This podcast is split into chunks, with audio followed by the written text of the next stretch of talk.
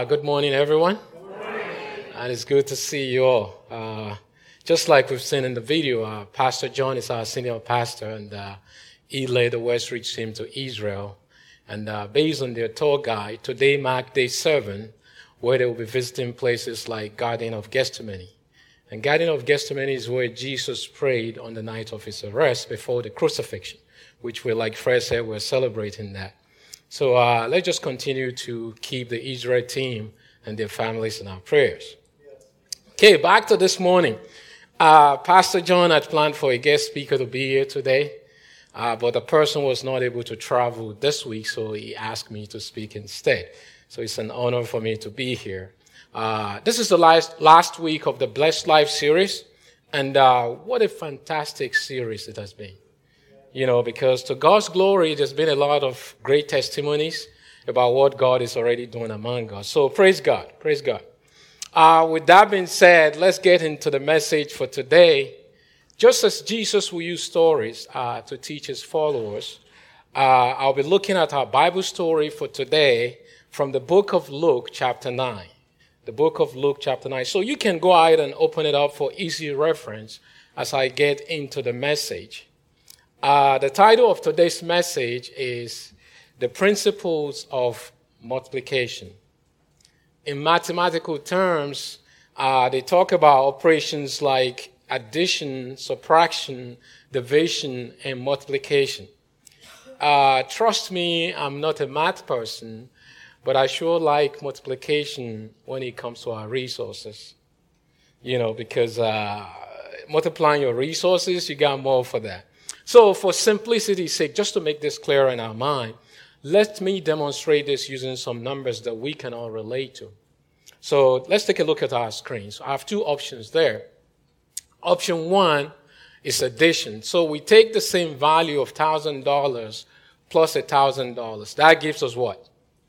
2000 Then we take the same $1,000. This time we're going to use multiplication multiply by thousand dollars, what do we have?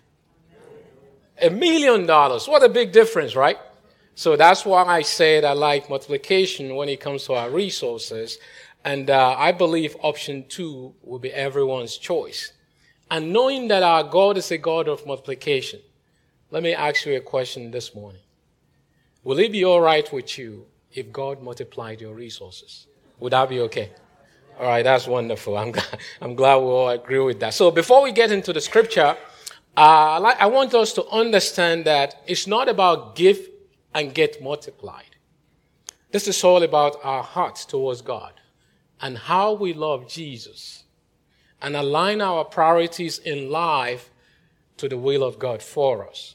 And making sure that as we live our everyday life, we trust and obey God in everything we do. That is what it's all about. Now, let me show you the two principles of multiplication from a very famous passage in the Bible. Luke chapter 9. We're going to start from verse 12. Luke chapter 9, verse 12.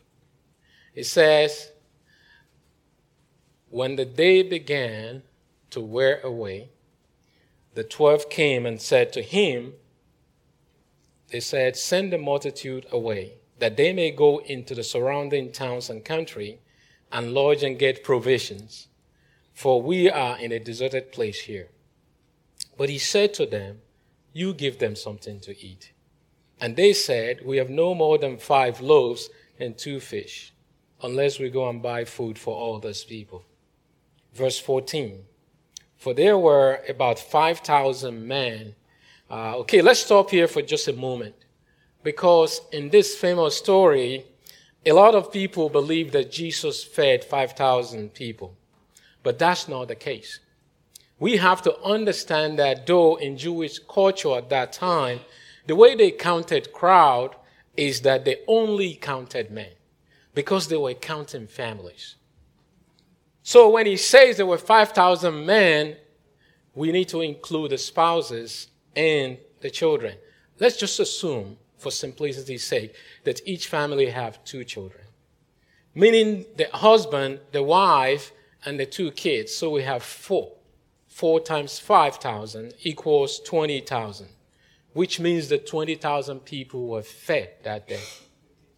And as you think through this, you will realize that this is a much larger miracle performed by Jesus Christ. As a matter of fact, the Bible backed this up with a parallel passage in Matthew chapter 14, verse 21.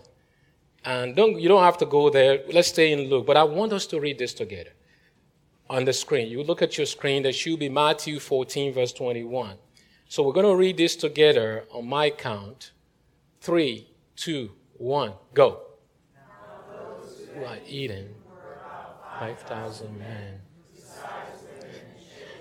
Thank you for reading with me. 5,000 besides who? Women and children. So we have two children per family, the spouses, and we realize that this is a larger miracle.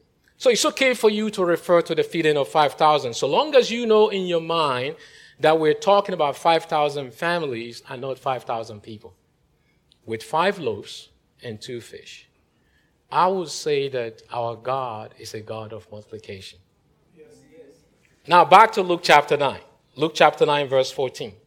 For there were about 5,000 men. Then he said to his disciples, Make them sit down in groups of 50. And they did so and made them all sit down. Then he took the five loaves and two fish, and looking up to heaven, he blessed and broke them and gave them to the disciples to set before the multitude. Verse 17 So they all ate and were filled, and twelve baskets of the leftover fragments were taken up by them. I would like us to personalize this story. How will I have responded had I been there that day? I want you to do that today. Put yourself in this story. I want you to imagine you're one of the 12 disciples of Jesus on that day, witnessing Jesus healing the sick, raising the dead, and many other things. And you have a high attendance weekend, about the largest crowd you've ever had. In fact, most theologians believe that this is the largest crowd with whom Jesus ever spoke. All these people, 20,000 in number. That's outstanding. So, you had a great worship, and let's say it's Sunday morning service, and you turn the mic over to Jesus to speak, and he gets up and started speaking.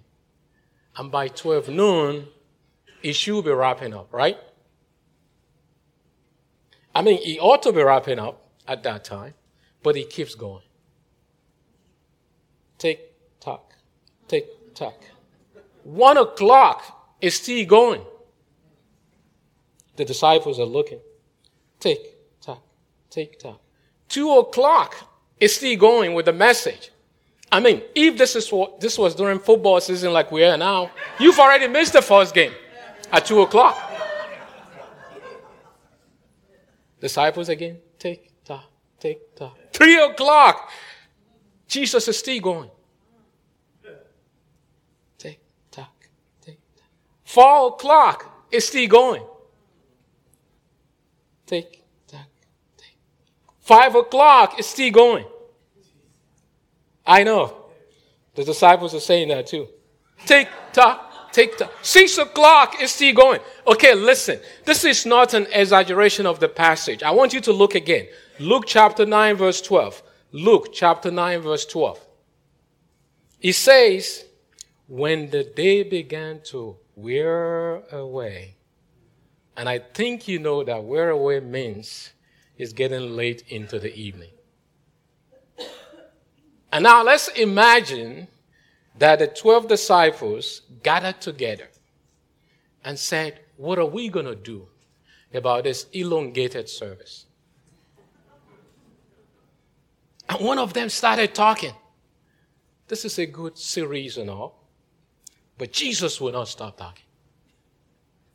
I mean, we've not had a lunch break, a snack break, or coffee break, or anything break at all. And I tell you what, if I don't eat something any moment from now, I'm going to die.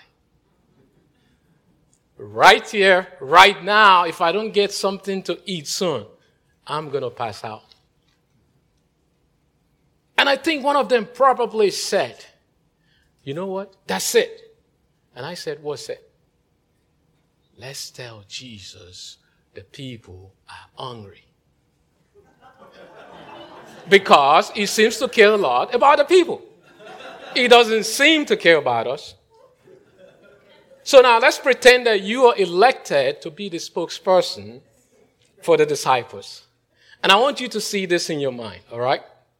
Jesus is up there speaking, teaching about 20,000 people. And you approach him while he's speaking. So you walk up to Jesus and say, Excuse me, Lord. And you started talking. Boy, this teaching has been so good. This is really good stuff. This series of messages that you're bringing all in one day. Super. In fact, I give it a five star. But you know, we were talking and we feel that the people are getting hungry. And you know me, Lord, I could go all night. Just like I told the guys, this is a good series and I could go all night. No problem with me. But like I said, we feel like the people are getting hungry. And it's getting late. And the restaurants are just about to close, Lord. So we feel like it would be better if you just wrap it up. wrap it up. And the Lord said, You are concerned about the people. Yes, it's all about the people, my Lord. And maybe you've never seen this before. I want you to pretend you're that disciple. Listen to what Jesus said in Luke chapter 9, verse 13. Luke chapter 9, verse 13. But he said to them, You give them something to eat. Excuse me? yep. You and your little group over there, you're concerned about the people. You give them something to eat. Okay, it didn't go like you planned it. Now you have to report back to the group, and that's the hard part because you're the spokesperson, isn't it? Always reporting back to the group.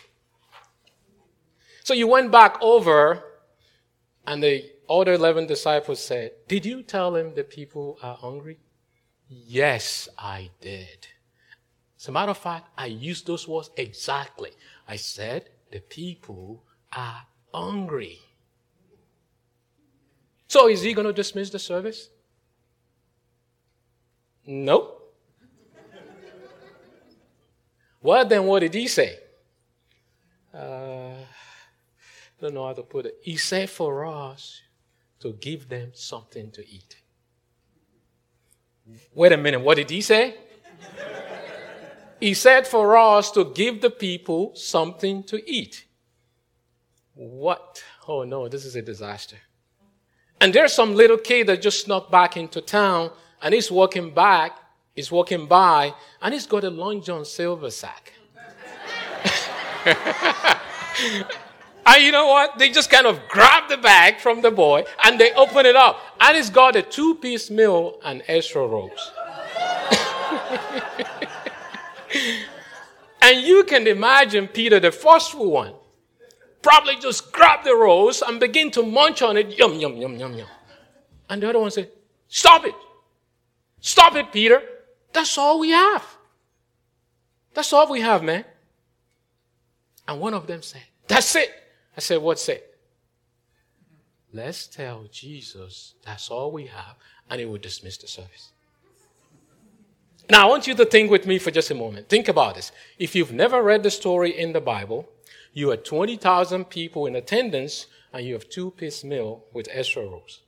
And you said, This is all we have. Don't you think he will have dismissed the service? Doesn't that make sense? Yes or no? Yes, it makes sense. But listen to me. Tithing doesn't make sense. Doing things God's way doesn't make sense. But he works. So again, you're the spokesperson. You went back to Jesus and say, Lord, excuse me, just one more time. You know, a moment ago, we were talking about how good this series is. Remember, Lord, you said for us to get the people something to, and we've been working on that.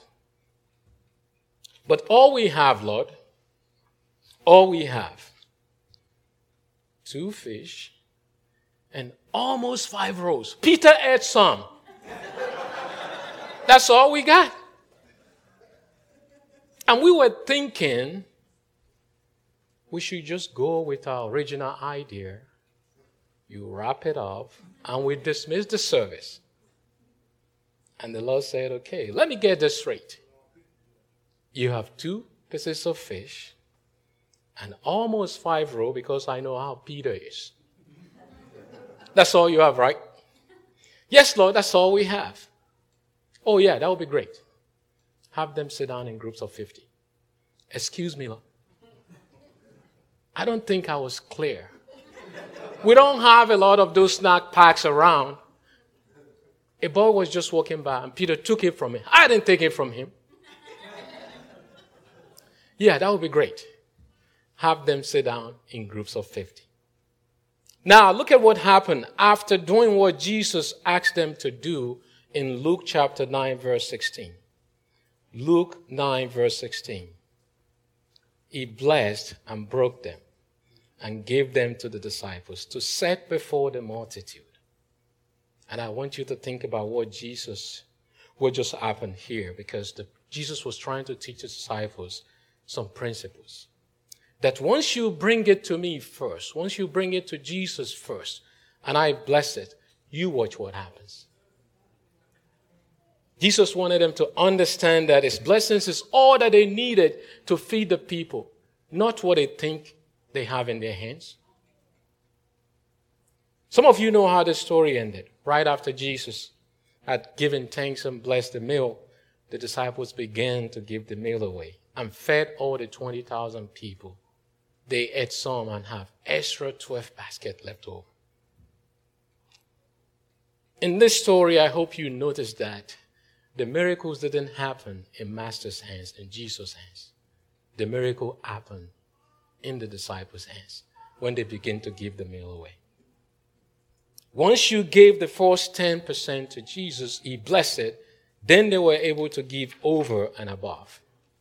So from these stories, here are the two principles of multiplication.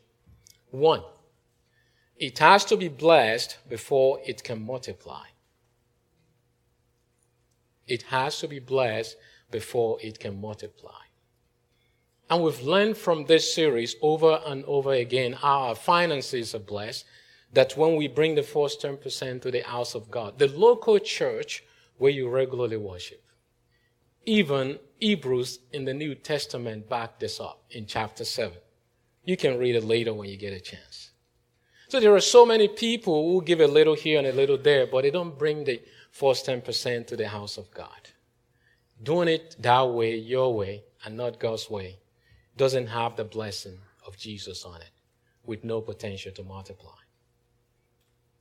You have to understand that if it's not bled by Jesus, it lacks the capacity to be multiplied because only Jesus can bless them. Think about this for a moment. What if the disciples had given away the two fish and five rows before Jesus blessed them? What if they had started giving the rose away and the fish before Jesus had blessed. Will he ever had multiplied? No. So it's the same way when you give a little here and a little there, but don't bring the first 10% to the house of God. It doesn't have the blessing of Jesus on it. So when you understand that tithing is bringing the first 10% to the house of God, and offering is the amount given over and above the tithe, and you trust God's leading in your giving, I like to remind you that you will never be disappointed because Jesus has blessed your finances. Listen to what the Bible says in Jeremiah 17, verse 7 to 8. Jeremiah 17, verses 7 through 8. Blessed is the man who trusts in the Lord, whose hope is the Lord. For he shall be like a tree planted by the waters which spreads out its root by the river and will not fear when the heat comes. But its tree, its leaf will be green and will not be anxious in the year of drought, nor will cease from yielding fruit. You see, the reason many do not give as God commanded is because of fear fear of insufficiency. They focus on what they have and do not have, their current circumstances. And all they can see is limitations or insufficiency ahead of them. So instead of focusing on Jesus Christ as their ultimate provider who can meet their need no matter what and do things in God's way. You see, when we ignore the mandate to bring or return the first 10% to the house of God, the Bible says we're stealing from God and robbing his house of his resources because he belongs to God in the first place. Well, you may say, how is that possible? Here, let's read this passage. Malachi chapter 3, verse 8. Malachi chapter 3, verse 8. He said, Will a man rob God? Yet you have robbed me. But you say, In what way have we robbed you? In tithes and offerings. In a more practical terms, a very good friend of mine explained it this way to one of our friends that didn't truly understand our principle. He said, Will you go to your favorite restaurant where you enjoy the food and their services each week or whenever you're hungry and leave the restaurant without giving them exactly what they ask of you? Listen to me. It's not about how you arrange things. It's about you trusting the Lord in all of your ways, including our finances. The Bible says here in Proverbs chapter 3, verse 5, Proverbs chapter 3, verse 5 through 6. It says in verse 5 Trust in the Lord with all your heart and lean not on your own understanding. In how many ways? All of your ways acknowledge Him and He will direct your paths. I remember this one time in my old church, uh, Grace Point, there was a post service movement campaign to help a family with an urgent medical expense. And all I had on me that day after the tithe was just the money to buy my monthly bus pass. Because I used to work in downtown and I take park and ride in Green Tree so close, about 10 minutes from park and ride. So, and it's a lot cheaper to do it that way when you do park and ride, especially when you're close to downtown Pittsburgh. The Spirit of the Lord told me to give what I have towards that family need. And I did. The next day, as I got off the bus in downtown Pittsburgh, walking towards my office building, I got to my usual intersection, waiting to cross to the other street. There was a bus pass on the floor. And when I looked to the left, to the right, to see if it belongs to someone or it just fell off so I can return it, there was nobody to ask. This was usually an intersection where there would be some people that usually say hi to. For some reason, that morning was just me. Then I decided to check the date and value on the bus pass. Lo and behold, it was exactly the bus pass that I would have purchased. You would never convince me that was a coincidence. Because this is God saying it, do it my way and watch me move in your finances. So it has to be blessed before it can multiply. Here's principle number two it has to be given away before it can multiply. So the first principle refers to tithing, bringing the first 10% to the house of God, and Jesus blesses it. But once it's been blessed, then we can give over and above the tithe. And by that I mean we can give extra offerings, we can give to missions organizations, or kingdom advancers, uh, just to make sure that we further the work of God on earth. The point is, it has to be blessed before it's given away. Think about this for a moment. What if the disciples had eaten it right after Jesus blessed it? It never would have multiplied. The two fish, the five rose, what if Jesus blessed it, handed to the disciples, and the disciples just decided to eat it all? It never will have multiplied to feed the 20,000 people and 12 baskets full of leftover. So translated, there are some people who will tithe, but they don't give anything over and above their tithe. Well, you may say I have some questions about that. How will I know when to give over and above my tithe? How will I know where to give? How will I know how much to give? The simple answer to these questions is God will tell you when the time comes. As emphasized by Jesus in Matthew chapter 10, verse 27. I mean, John chapter 10, verse 27. John chapter 10, verse 27. Listen to what Jesus said. Jesus said, My sheep, my people, hear my voice. And I know them, and they follow me. Acknowledge him in all of your ways so when we hear that. Okay, let me share how some of this worked out in my own life and that of my wife. Back in 2009, again at my old church, there was a campaign for renovation that needed to be done. And the Lord told me to give a certain amount towards that above my tithe. And at that time, I was already filing the paperwork for my wife and two kids to come over from Nigeria to the States. In my mind, I was thinking if I give that amount, there's no way I could cover the airline expenses for them to come over. Guess what? I did all the analysis, did all the math, but Finally, I yielded to what the Spirit of the Lord told me and gave that amount. The following week, there was an altar call for prayer at the church, Grace Point, and they said, Come forward if you need prayer for anything.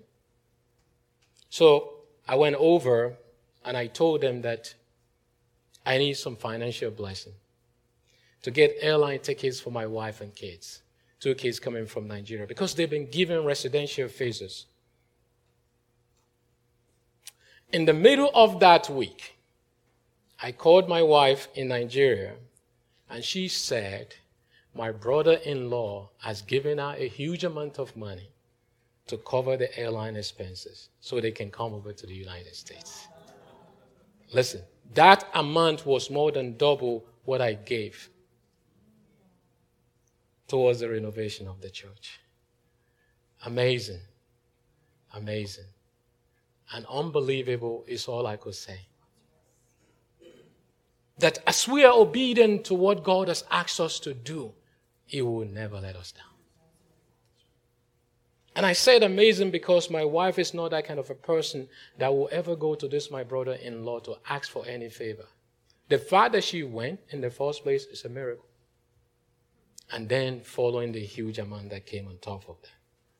What can I say? God's principle of multiplication will always amaze you.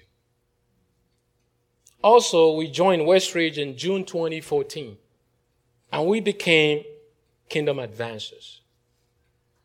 You're wondering, Kingdom Advancers? Kingdom Advancers are just people that give offering to further the work of God on earth. So we pledged a financial offering that year when a financial campaign was going on. And towards the end of that year, I received a check that doubles the amount that we pledged to that Kingdom Advancers from a Walmart class settlement that I never even thought about. Because I had left Walmart in 2006. This is 2014 we're talking about. Eight years after I left. I didn't even know how they got my information. Thought I thought it was a fake check, but it was a good check. With this financial blessing, my wife and I decided we're very grateful and we decided to bless my three nephews in Nigeria. So we called them up and gave them large portion of that money. And they were surprised. Recently though, July, in July this year, I went to speak at a French church and I had no intention of getting any reward for doing so. As a matter of fact, I took a vacation day from Westridge because it was a Sunday, which is a working day for me. Going there, the Spirit of the Lord told me to bless them with an offering that day. I wrote that amount on the check before leaving home and drop it in their offering basket during the service. At the end of the service, the pastor called me and said, We have an envelope for you. And don't, please don't open it here. And I told, I told him, no, no, no. I tried persuading him because I already made up my mind from the get go not to take anything from the church. He said to me, please don't take away our blessings. Because if you reject this, we're going to be missing out on God's blessings for us. When I got home, opened the envelope, it was exactly the same amount that I gave as an offering. God is good. Now, that's not all. Listen to this. The following month in August, following July, our Honda Pilot vehicle developed an engine problem because one of the cylinders misfired and it was taking in too much oil. After the diagnosis, they have to take down the engine and replace all the cylinders. Uh, all the, uh, actually replace all the piston rings in the, all, the, all the cylinders and some other parts. So they said it's going to take about 22 hours of labor and will cost us $4,000. And it was already out of warranty coverage. First thing, my family and I prayed for favor when this happened. And as I began to talk to friends, God began to move. One of them said, even though the vehicle is nine years old, but the mileage is nowhere near where that Honda engine has to be worked on. So call the service department and have them talk to American Honda. And if they agree to do 50% of the repair cost, I will do it there because they will use Honda genuine parts. Then the pastor of the church that I went to speak back in July heard my story from another friend of ours and sent us a $500 money order check towards the repair cost with a note attached to the money order that says, Honda Pilot must be back on the road soon. Long story short, it took two weeks with American Honda, going back and forth because they're trying to fight that once a vehicle is out of coverage, there's nothing we can do for you. And finally, just like my friend has prophesied, they agreed to pay 50% of the repair costs. Big lesson. Someone call you up, speak life into what they're asking. They talk about problem. He spoke life into my life. He prophesied 50%. After two weeks, it came into life. And I called him back. We were just dancing for joy. Praise God.